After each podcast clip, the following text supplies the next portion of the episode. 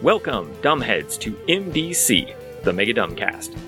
In this final leg of Season 5, I'm reading my way through every single goddamn page in The Revenge of Kang, the final module in the Time Warp Adventure series for TSR's Marvel Superheroes role playing game.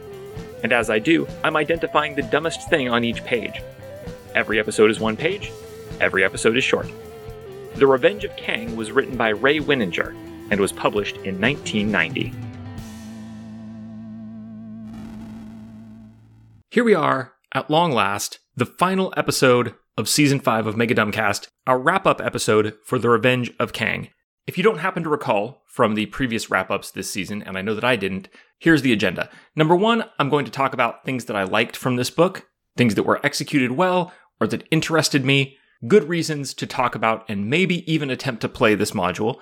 Uh, next, I'm going to talk about the big problems, not just the things that bothered me, but the major issues with reading, understanding, and attempting to run this module.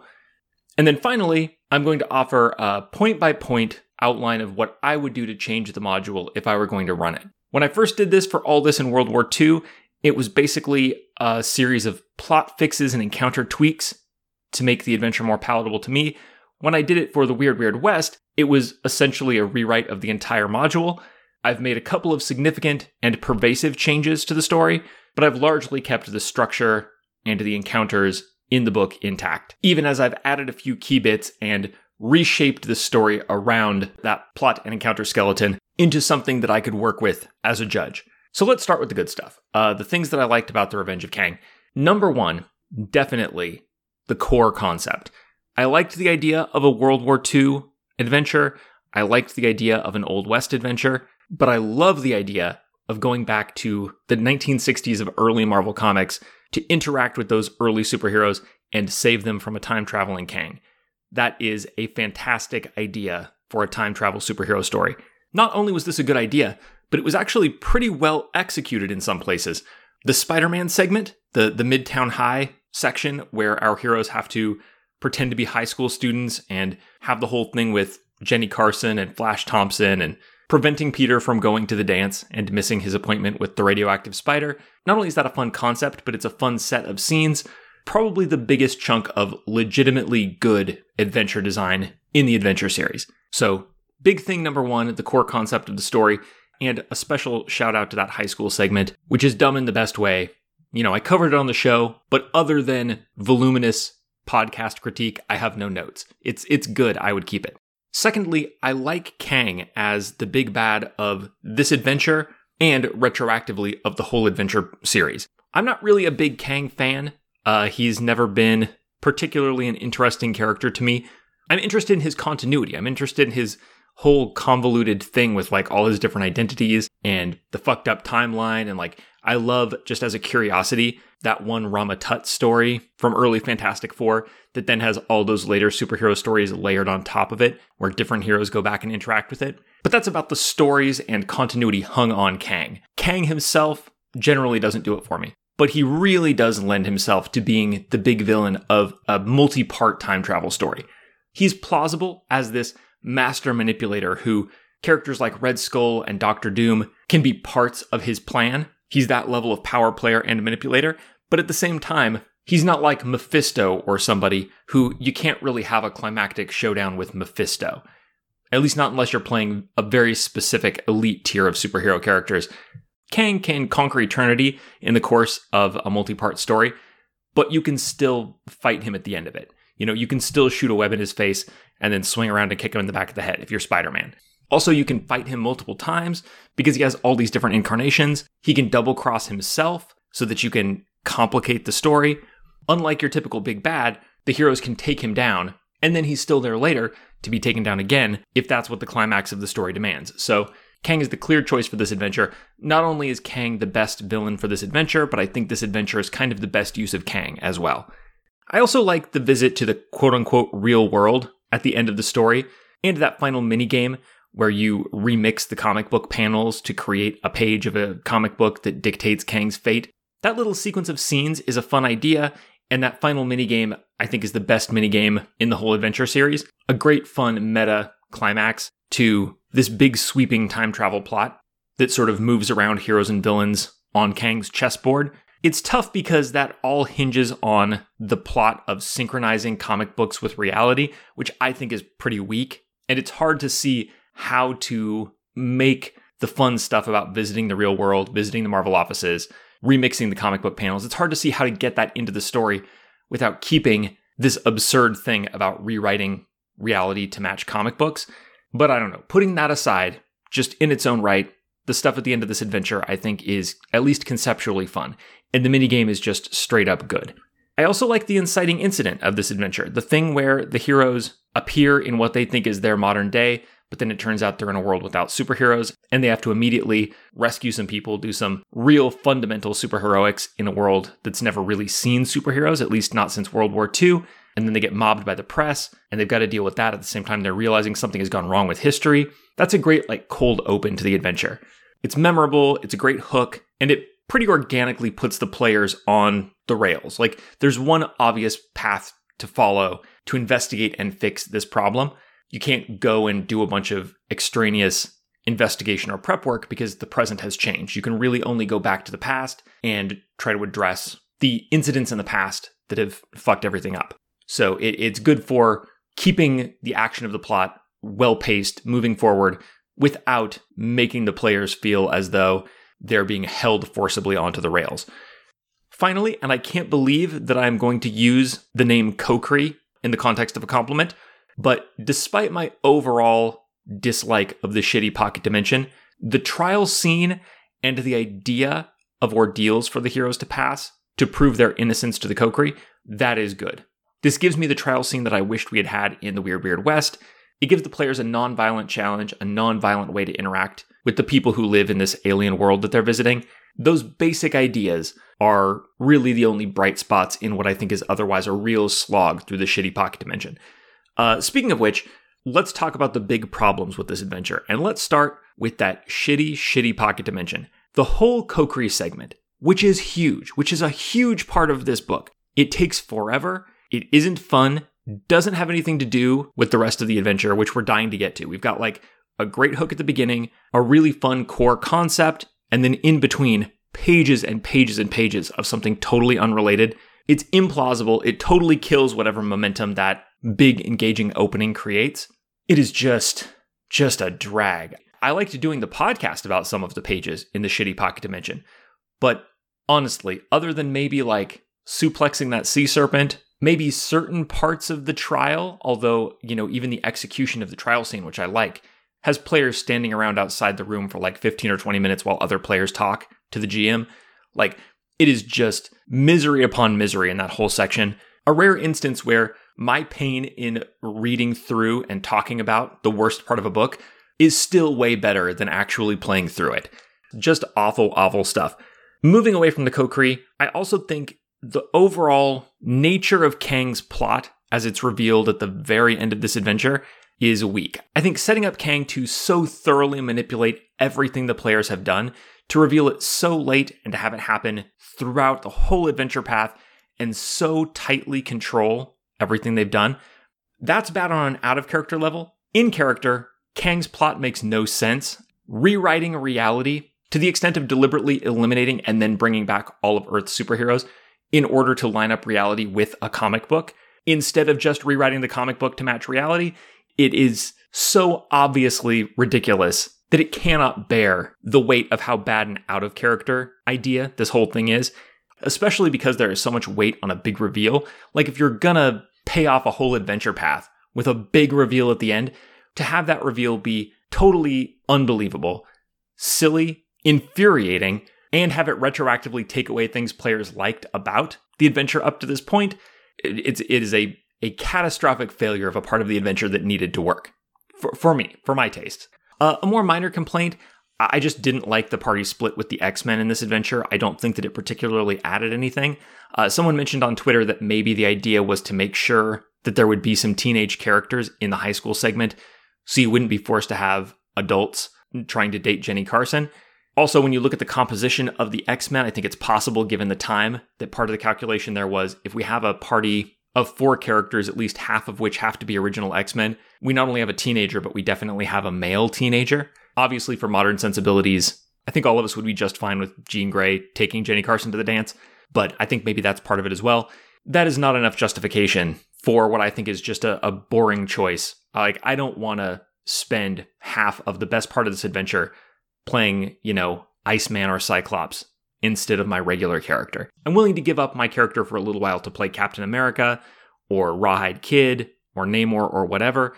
I'm not really willing to do that to play some random member of the original X Men. Maybe this is partly just that I'm not very interested in the original X Men, but I do think when you compare it to the effectiveness of the party split in the other two modules in the adventure path, while there were issues with execution in Weird Weird West, conceptually, it's much more interesting to play the invaders in World War II or Marvel Western heroes in the Marvel Old West than to play teenage X Men in the 1960s. Also, there's much less of a clear reason for the player group to need to split up, so plot wise, it isn't as well executed either. Um, if I have one complaint about the core and, and most interesting part of this adventure, which is the part where we're going back to the 60s to save the various heroes, I would have liked to see more of the distinctive elements of those heroes and their origins. Like, we talk to Tony Stark in the POW camp, but we don't get involved with his effort to build himself the Iron Man armor we don't really interact with his captor, Wong Chu. So it's just kind of a POW camp, which is a little bit of the flavor of the origin, but not very much. The Fantastic Four segment is even worse. We maybe meet Reed Richards, possibly, like while he's at work in the lab. We don't meet any of the other members of the Fantastic Four. We aren't involved in their break into the Aerodyne facility, the launch of the rocket, they're getting superpowers. It really is just a generic, like, sneak around the base mission. The X Men segment has all the X Men, but it's nothing but one fight that doesn't even happen in the danger room, which is such the obvious place for it. Once again, no complaints about the high school segment with Spider Man. We get to meet Peter Parker. We get to interact with the fact that he's a nerd. We get to hang around his high school, so that's cool. The Daredevil portion is fine. I kind of wish that we were interacting with a more iconic version of Matt. Like either Kid Matt Murdock as portrayed in his origin, who is like this kid who idolizes his dad is forbidden from engaging in sports and stuff, but really wants to, or with like Matt after he's just gone blind and is developing his powers, or, you know, Matt when he's being trained by Stick, or Matt when he's in college, stuff dealing with Elektra, whatever. Uh, Matt as a lawyer, any of that would have been great. But like Matt as the neighborhood kid who boxes, who goes to the gym a lot, that's just not a version of Matt Murdock that we know. Even if we accept that he exists, it's not an iconic moment in the character's life, for sure. So overall, way more misses than hits on the actual execution of interacting with the origin of the various superheroes. I will say, despite the clear problems with running that big ass combat, going back to Reed and Sue's wedding, that's a good idea. That that is exactly the right choice for the climactic encounter in a tour through early Marvel. You get to hobnob with all the heroes, see an iconic moment in 1960s Marvel, go to the Baxter building, encounter all these weird old supervillains. That one is chosen perfectly. The last thing, the use of the FASERIP mechanics in this adventure and in the adventure path generally is weak to a frustrating extent that would make the adventure less fun to play.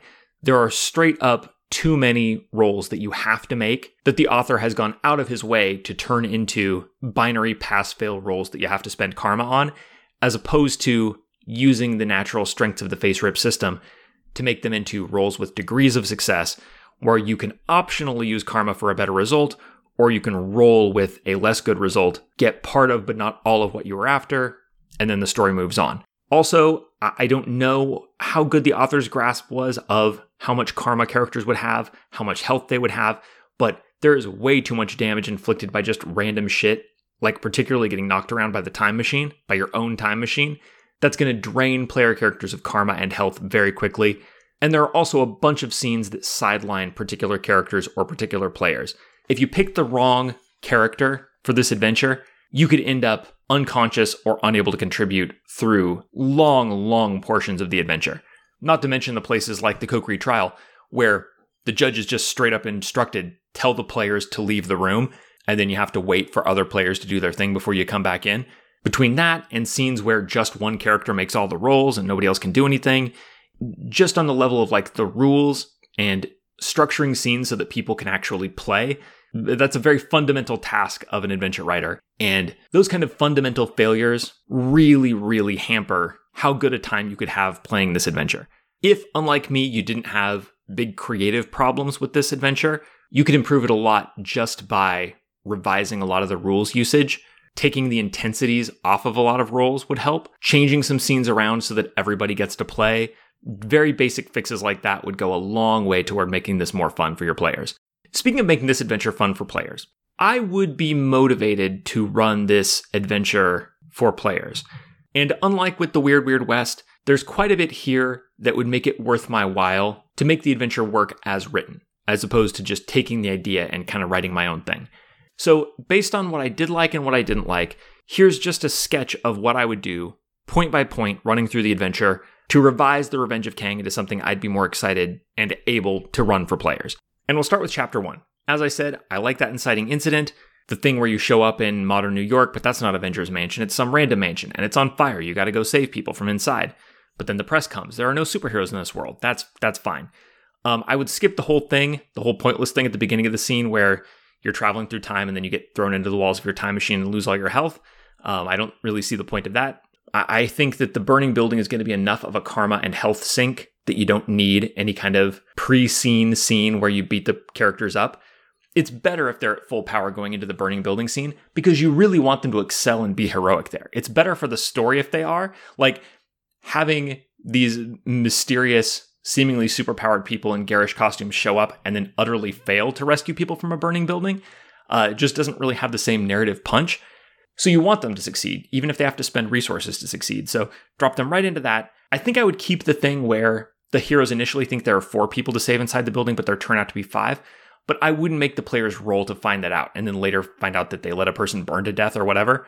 I think I'd do a thing where the rescue is getting more and more dangerous like the flames are spreading, smoke inhalation may be getting to people.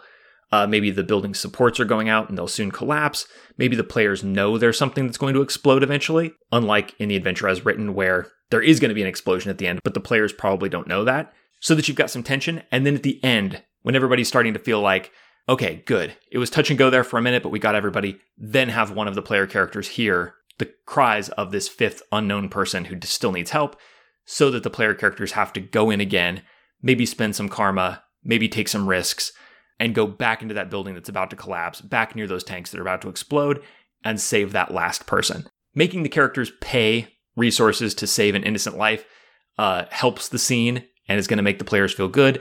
Uh, having them think that they won and then accidentally at the end, like there's a big explosion and you find out the people are dead because of you, because you failed your intuition roll to realize they were in danger, uh, that won't feel good. It won't be fun and it doesn't really contribute anything to the story. But yeah, basically, I would keep this. Then immediately after that first chapter that I basically like, this adventure completely loses me. The Kokri can fuck right off. Uh, chapters 2 through 13 of this adventure are pointless misadventures in the shitty pocket dimension. That's 12 chapters of noise. I can't tell you how much I want to fuck that noise. I have been waiting. But in keeping with my desire to pretty much keep this adventure and its encounters intact, I grudgingly permit the Kokri and their shitty dimension to exist. However, we do need to change some things. We're going to keep the broad strokes. The player characters end up in the shitty pocket dimension. They're not going to do 12 chapters here, but the basic beats are all going to get hit, albeit for different reasons. Instead of finding Kang's ship here, I think the player characters find just a bunch of dimensional detritus, like other things that got sucked into this dimension and it crashed in the same spot, including some like time ship instruments or something like that, that gives them the hints that they need that the spire on the horizon is the thing that is like drawing things here slash holding things here. So that way they're motivated to go to the spire.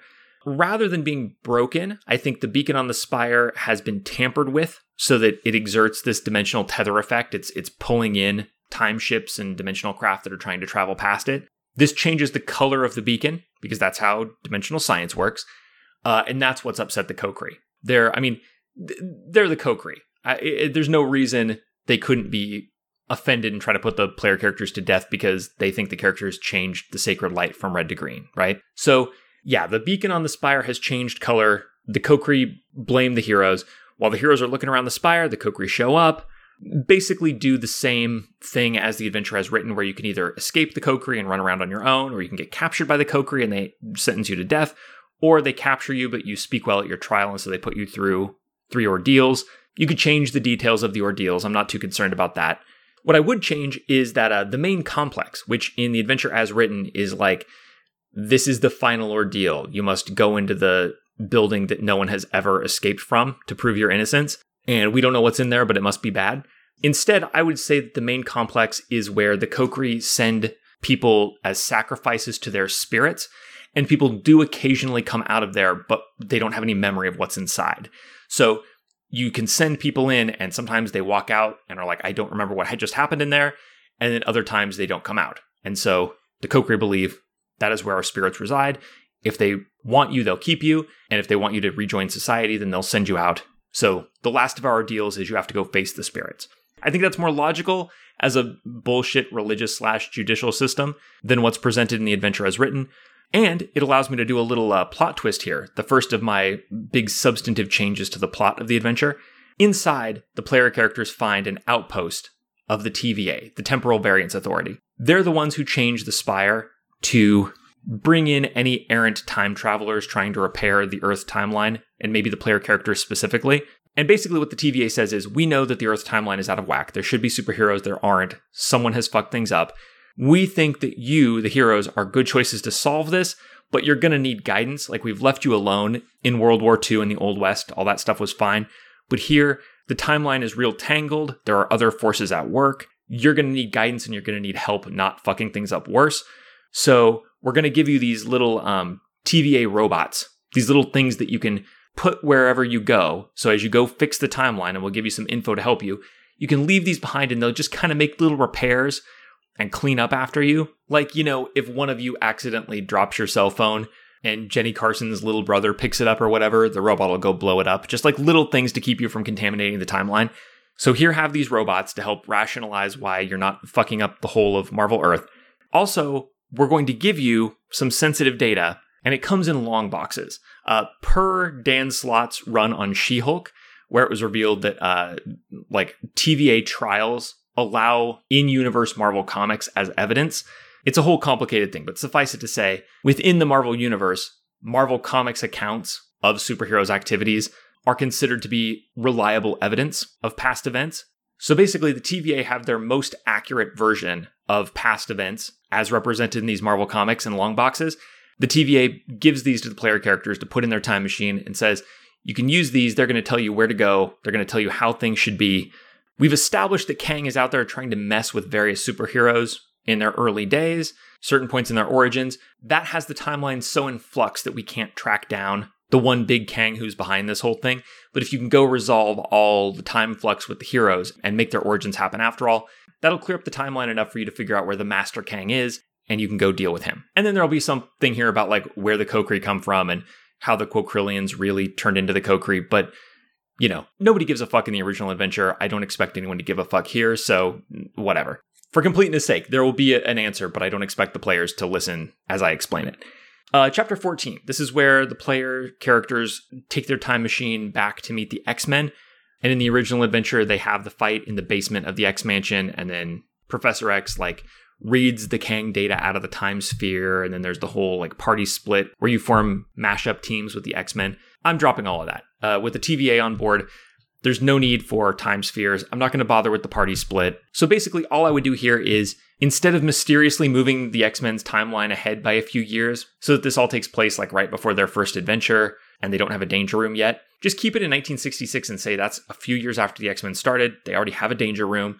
So the time machine shows up in the X Mansion, and the danger room is malfunctioning because some of its special super science computerized parts have been infected with some kind of virus by Kang. This is going to be the one place where Kang is not personally here because Professor X would just immediately catch him with his psychic powers. So Kang has used this kind of like optical system, created a visual virus that's infected the components of the danger room to cause the danger room to try to take down the X-Men. So when the players show up and figure out that the danger room is trying to kill the X-Men, they try to get involved. The X Men assume these interlopers must be the people who fucked up the danger room. So there's a fight in a malfunctioning danger room until Professor X shows up and puts an end to the fight cute, saying, I've read everyone's minds, I've resolved the plot, we're all superheroes here. By working together, the X Men and our heroes manage to shut down the malfunctioning danger room. The heroes, with their modern technology, like whoever their science character is, can help Professor X and the X Men find the infected components of the Danger Room. And this knowledge of like future tech and what Kang is capable of is going to help further convince Professor X and the X Men that the heroes are on the up and up, they're time travelers, and that Kang's involved. And that's it for the X Men. I mean, if you wanted to use them for a party split, you still could. In the original adventure, there's this whole thing where you end up with two time ships for complicated reasons after your first encounter with Kang. But that's all just bullshit to get two time machines so you can split the party. And you don't need two time machines to split the party. You can just have half the party get dropped off and have the people driving the time machine say, hey, kids, have fun. We'll be back to pick you up whenever, like yesterday if you want. Doesn't matter. So that's easy enough to set up. In fact, it probably works better if both teams don't continually have access to a functioning time machine. So if you like the party split, go crazy and do it. I, I wouldn't. I would just skip it. You fight the X Men, you make friends with the X Men, and you're off to the next adventure. Uh, chapters 15 through 17 are the section of the adventure with the Fantastic Four. I was highly disappointed that there wasn't enough Fantastic Four here, and I think that sneaking around the base, as mentioned in the main podcast episodes, it's boring, it's too hard. What I would do instead is have this is where I'd put the Kang with the invisibility belt, and I'd say that Kang is invisibly following the pre Powers Fantastic Four, trying to engineer different situations to either get them caught or killed on their way to the rocket ship. And you can insert whatever like bullshit rationalization you want here about how Kang is trying to be as subtle as he can in each of these time zones so that the TVA doesn't locate him. I don't feel the need to explain this to a great degree because Kang is being subtle for no reason in the adventure as written. And I think everyone would just accept that. Like in general, when time traveling, try to keep your head down. But if the players need an explanation, that's what's going on. Kang doesn't want to kill people or, you know, appear in his real form as Kang unless he has to. So he's following the Fantastic Four invisibly as they break into the base. So what the player characters have to do is stealthily follow the Fantastic Four and try to stealthily thwart Kang's invisible schemes to get them caught or killed or whatever and then the climax of this sequence is as a final measure, Kang has set up explosives in the rocket. So he's going to go in invisibly and set off an invisible bomb and make the rocket ship explode in the atmosphere before it can reach space and get hit by cosmic rays. The players have to go inside in the rear compartment of the ship where Kang has the bomb set up. While the Fantastic Four are doing their pre flight check, getting ready to take off and gain their powers, they are having a stealth fight with Kang in the back of the rocket.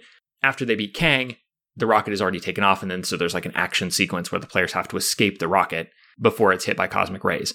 So this way you still have a stealth segment, you're rewarding your stealth character, but it's a little more active, it's more engaging, and you actually get to interact, albeit in a stealthy way, with the Fantastic Four. Inevitably, there's going to be the scene where, like, you're supposed to hide yourself from them, but then they eventually spot you, and so you get to have, like, a little interaction with Sue Storm or Ben Grimm or whoever, and you're pretending that you're, like, a janitor for Aerodyne or whatever. Just a little brush with history. I think that would be fun. And since you didn't have a Kang in the shitty pocket dimension in this version, you can use the invisible Kang here. Uh, chapters 18 through 23 are the high school Spider Man segment. Wouldn't change a thing except I would skip the thing where you help Peter Parker with his algebra. He doesn't need your help, and you don't need algebra, so we've got enough to do. Dealing with high school, dealing with football, dealing with Jenny Carson, that's enough to keep us busy. Uh, chapters 24 through 27, this is the part with Daredevil. People are going to vary a lot on how much it bugs them that this whole segment doesn't really fit into Daredevil continuity. If it doesn't bother you, then I think this whole section is not so bad and you can just pretty much use it as is. For me, it does bother me. And the simplest change I can think of to make it work in a way I would be okay with is just to basically take out Matt, except as just a side character, and have the main character who needs help be his dad, Battlin' Jack Murdock. Uh, set this earlier in history, have Battlin' Jack back when he's primarily a boxer, but he has, you know, mob figures pressuring him to throw fights, and basically have the problem be a guy comes to the gym, completely thrashes him, kind of destroys his confidence, and that's going to cause him to give in and start throwing fights rather than trying to legitimately make it as a boxer. And without that uh, role model of defiance, without that ability to be proud of his father, you know, his dad doesn't get killed by the mob. That fucks up Daredevil's origin. Other than that, it's kind of the same, right? You go to the gym, you find out that earlier there was this real badass here who beat up Battlin' Jack Murdock. He just left and walked down the alley. You go down the alley, you help Jack fight off some bat wielding thugs. He buys you lunch. And I think I'm, I'm okay with keeping the thing where the player characters beat this badass boxer and that somehow saves the day. I think that just just barely works with Jack. It seems pretty implausible to me with Matt, who was just like a kid who thought he was good at boxing and then he got trounced. With Jack, he's a professional. You know, he's his job is that he's a boxer, and we know about his personality that he's kind of a never say die, never give up type of character. I think if he thought this other guy was unbeatable, then he might plausibly think, okay, well, I can never make it as a boxer, so I better start, you know, taking dives to make some money to support my kid. If you can show Jack that there's a possibility of beating somebody like this, that it can be done, expose a flaw in this guy's boxing technique, whatever, that can then plausibly inspire Jack to put his mind to it and, you know, maybe he can take this guy. It, it helps if they're scheduled to fight soon. Like maybe Jack's next scheduled fight is against this guy who just beat him up at the gym, who turns out to be on super steroids. So yeah, and then other than that, it's just the same. You beat up the boxer at the gym, you track down the manager, you fight Kang, and you're out of there. Chapters 28 through 31 are the Iron Man section. If you've got a group where all of the characters can easily pass as American soldiers who've been taken prisoner, then I don't love this section, but I would just maybe keep it for convenience sake. If you've got any characters who, when captured, will obviously not be 1960s American soldiers, which I think is pretty likely in a superhero team, then as I said in the main run of the season, I just don't think this works. Like with all ears and Cub Scout on the team, with Extra on the team, with Silver Siren on the team, it this just doesn't work. If you got taken captive and you looked like that, everyone would know something was up and the sequence wouldn't work as written. So Uh, there's not really anything good to salvage here either. I just really don't like this section. I think sneaking around another base this soon after the Fantastic Four segment is boring. There are really no interesting NPCs here. What I'd maybe do is have something like Kang is here disguised as like a KGB agent who is delivering the secrets of Stark's new armor design to like a Soviet scientist who's secretly stationed in Vietnam. You could do something where, like, the comic stories reveal that Kang depends upon Stark tech being developed in history for his own technology, even in the 40th century. So he doesn't want to kill Tony Stark or prevent him from ever developing his later technologies. He just needs to prevent him from becoming an independent superhero. So Kang comes to this period to steal the tech from Stark and deliver it to a Red Army scientist who can then like find the weaknesses in the armor, capture Stark despite the Iron Man armor, and then like imprison him and force him to keep developing tech, but for the Soviets. So there still is a Tony Stark developing armor tech, but there's no Iron Man. And so that way the player characters have to like maybe visit Wong Chu's camp, maybe visit this secret Soviet camp, maybe go through the jungle and try to find Kang undercover delivering the plans. Essentially, they have to find and stop the undercover Kang. Honestly, if I had all the time in the world, I'd probably just drop this and use somebody other than Iron Man or do something totally different, like go to Tony Stark's very early um, Senate hearings where the government was trying to mess with his continued research or whatever. I just don't love this section, and there are no easy fixes, but I think tracking Kang through the jungle, that's the easiest fix that I could live with. Uh, chapter 32 is Kang's castle in the 50th century. It's fine. I mean, you got to get rid of the ceiling trap, but basically, same place, same challenges, pretty much unchanged. The thing about Kang having recently created an android, and then later on you think you're fighting Kang, but it turns out to be an android, that's all part of like the Master Kang betraying the Supreme Kang. We don't need any of that. So when you finish up this castle scene, you just find out that, yeah, Kang was here, he just left, he went to the wedding. Chapter 33 is the big Reed and Sue wedding. I would keep that setting, but I would have the player characters do something to the side of the big fight rather than be in the big fight. So my thought is the player character's time ship shows up on top of the Baxter building. And they look down and they see there's the big superhero supervillain fight happening in the street next to the Baxter building. But then, if they make their intuition roll or whatever, they notice that Awesome Android is behaving oddly. And then Awesome Android like sprouts wings and flies up to the top of the Baxter building where they are.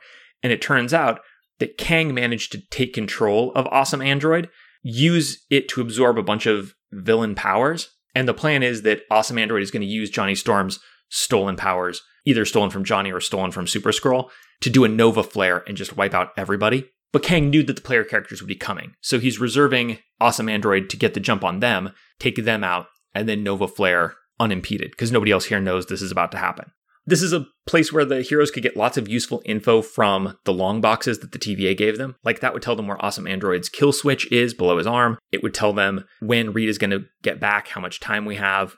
Because Doctor Doom is controlling everybody here with this like mind control transmitter, I would allow a character to make a reason roll modified by certain talents to realize from that information if they do read their copy of the Fantastic Four annual from the long boxes, that Kang would have to be very close to override that signal that Doom is sending out. So he must be physically here, at least his transmitter must be physically here very close to usurp control of Awesome Android from Doom. And then they could use this information to find Kang's little hidey hole, which would be in a basement, but in this case, maybe the basement of the Baxter building or something like that. So anyway, they beat Awesome Android, however. They go find Kang with the transmitter. They bust Kang, and then this is where the TVA shows back up. And the TVA, they congratulate the characters and they say, you know, we couldn't have found this place without you because there's all this temporal interference. We can't get a good lock on anything going on here. You know, there's there was already a Kang here in the original events, and now here's this other Kang. So thank you. Now we've got Kang. We're going to take him into custody. That's when the player characters find out that their ship's files were accessed while they were fighting Awesome Android. And that reveals to them some secret files that have been stored on the time ship's computers, including all this data gathered from like World War II and from across history, because the ship, unknown to them, was scanning all kinds of temporal data from all different time periods while all of time was coalescing on the Old West during the Weird Weird West. And someone has just accessed all that information and gotten all kinds of data for some unknown reason from their ship. And this is the point for these last few chapters where I would diverge totally from the adventure as written, although I'm going to take certain elements of it. Basically, the player characters go to TVA headquarters and they get to see, you know, the whole temporal variance authority setup. It's sort of a false ending. Again, they're congratulated. Kang's going into custody. He's going to be put away for a long time. The TVA says they need the long boxes back. But then when they get the long boxes back, everything starts to change. Like temporal red alert goes off, the timeline goes into flux, the TVA has been compromised, and the timeline is changing. And so, through various clues, whether they investigate like computers or they look at what's changing and reason it out or whatever, the heroes figure out that the origin of this change happens in the same time zone as the Reed Sue wedding. Something happened there under the player's noses that's changing the timeline. And what they're able to determine is that history did change at the wedding. Originally, Stan Lee and Jack Kirby were allowed to attend, but in the new timeline, they were rebuffed. They were turned away from the wedding, as depicted in our real world version of Fantastic Four Annual Number 3.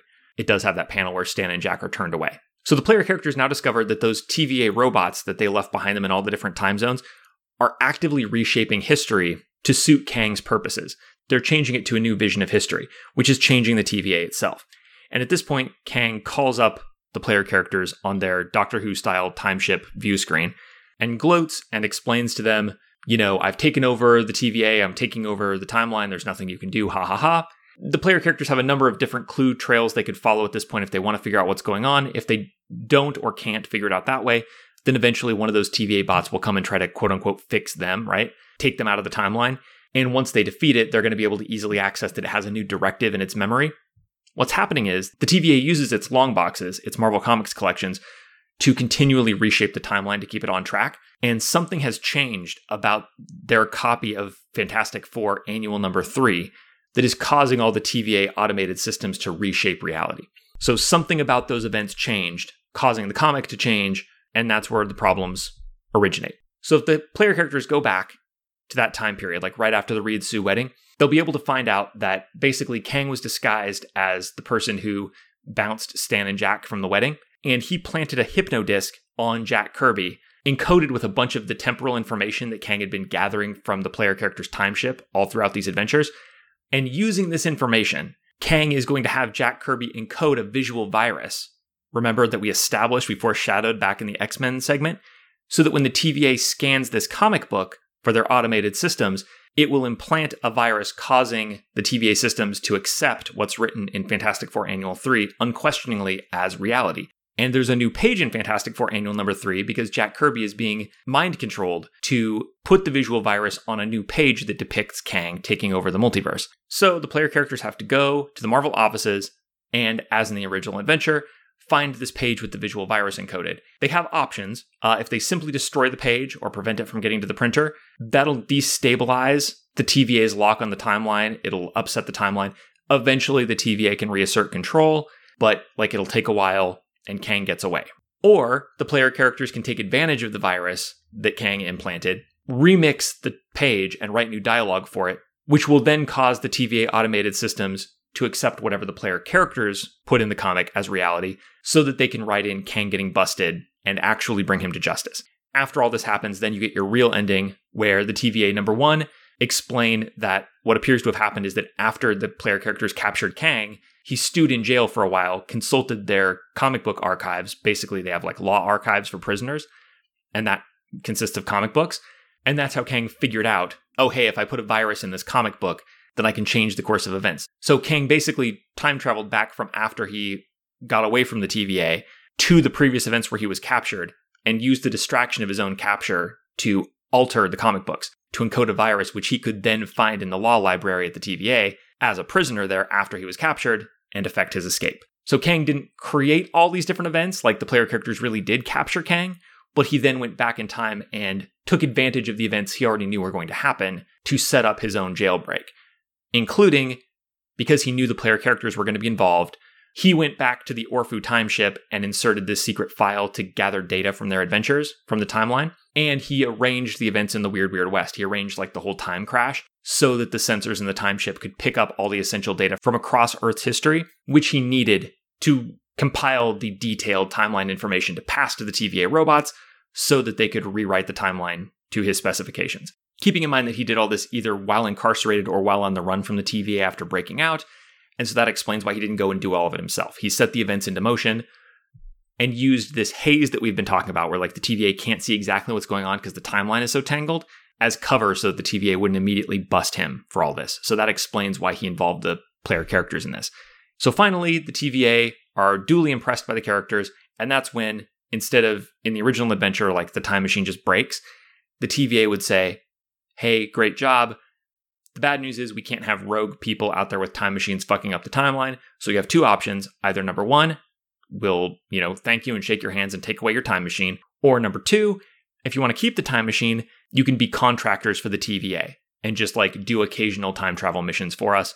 So that way you can have future uh, time travel adventures in your campaign if you want to keep playing these characters. And they just have like a time machine that sits there until they need to do a time travel story. Oh, and also the TVA Remember how when people came out of the main complex in the shitty pocket dimension, they didn't remember what happened with the spirits there? That's because the TVA have like Men in Black style memory erasers. And so they also use those on the player characters to erase specifically their memories of like the hero's secret identities and stuff like that. So that way the player characters still remember in general what happened during this adventure and this adventure path, but the judge doesn't need to worry about them now like knowing Spider-Man's secret identity or whatever. So that's it. That that is my rewrite. That is a version of the Revenge of Kang that I'm happy with. That's a version of Kang's overarching plot that I'm happy with. Obviously, there are a lot of different ways to solve the problems that this adventure path raises, but uh, that is mine for your consideration. Some possibilities if you ever wanted to run this adventure, which I, I think I think you might. I think particularly if you have enjoyed the time travel elements of these three adventures, even if there have been many execution problems, both on a creative and mechanical level with all this, as a trilogy of time travel stories with concepts being World War II, Wild West, and then early Marvel in the 1960s, there really is a lot of raw material here, like Kang as the big bad. This wouldn't be a bad adventure path to run if you wanted to do a big FASERIP time travel story. And if you did want to do that, I think you definitely would use this last adventure. You wouldn't do all this in World War II and then the Weird Weird West and then something else. Because again, the concept of this one is probably the best concept in the series, and all the Kang stuff is what ties it all together. So I think the odds are good that if you ever really did want to play any of this, you would definitely play this adventure. That's it for season five. Season five of MDC is done. So now it's time to talk about what's coming next. But first of all, as always, between MDC seasons, there will be a hiatus. I don't know exactly how long it'll be, um, but I do already have my eyes on what I think is going to be next season's book. We'll see. I'm still looking at some candidates, but I, I think I've got it. So we'll see how long this hiatus ends up being. It also depends on how long it takes me to get back into a workable recording situation. Speaking of which, some old business. There is more Fuck Mary Slay coming on the MDC Patreon. Uh, we recently hit a Patreon goal where I was going to start releasing extra Fuck Mary Slay episodes. Instead, I started releasing no Fuck Mary Slay episodes uh, because during my big move recently, it simply was not possible for me to even record, let alone record and edit episodes. It was all I could do to manage to get the rest of this season out, so I do apologize for that. However, I am now moved in. I have now begun recording. There are now Fuck Mary Slay episodes in the can awaiting release. So there will be Fuck Mary Slay episodes released in February, March, April, and thereafter. There will also be additional releases, as there always are during these hiatus months. I'll release at least one more thing each of these months, probably more. Some of that's going to be just like addenda to this season. Just like after the Street Fighter season, I released all kinds of tangentially related Street Fighter shit. Just like I did the uh, countdown episodes after the Heroes Unlimited season, there will be something in this hiatus. Some of it's going to be related to the Time Warp Adventure series, FASERIP, and so on, uh, the hero teams that I've created for this season.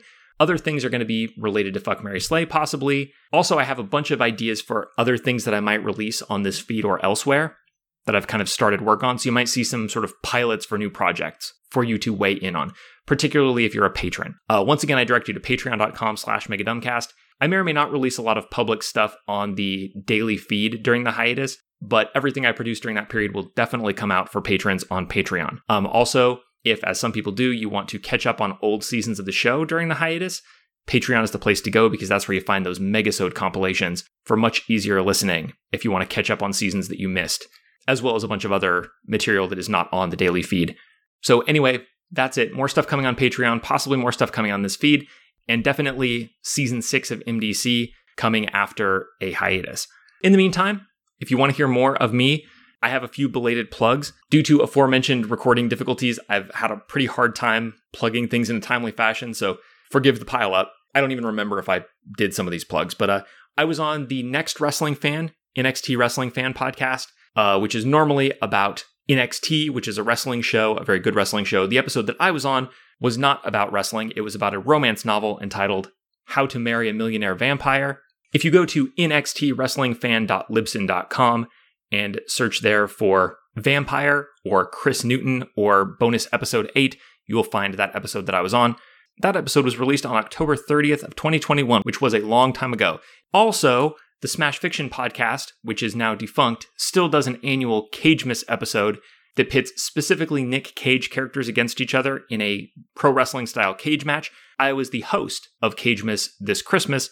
So if you go to smashfiction.libsyn.com and search for my name or for Cagemas or for Cage Match or whatever, or just look at the last episode on the feed, you will find Cage Match 2021, Johnny Collins versus Robin Feld versus Hero versus Seth, and you can listen to that episode. I love Smash Fiction. I'm glad that I still get to enjoy it at least once a year. And I'm very proud of my performance in that episode, given that I was in the middle of a very difficult move.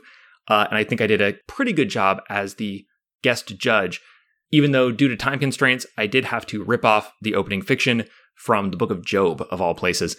But that's in the public domain, right? I think Job at this point has entered the public domain. It's fine. I've also been on a couple of episodes of the Hard Choices podcast, one of which has yet to be released, but I think will be coming out this month, here in February.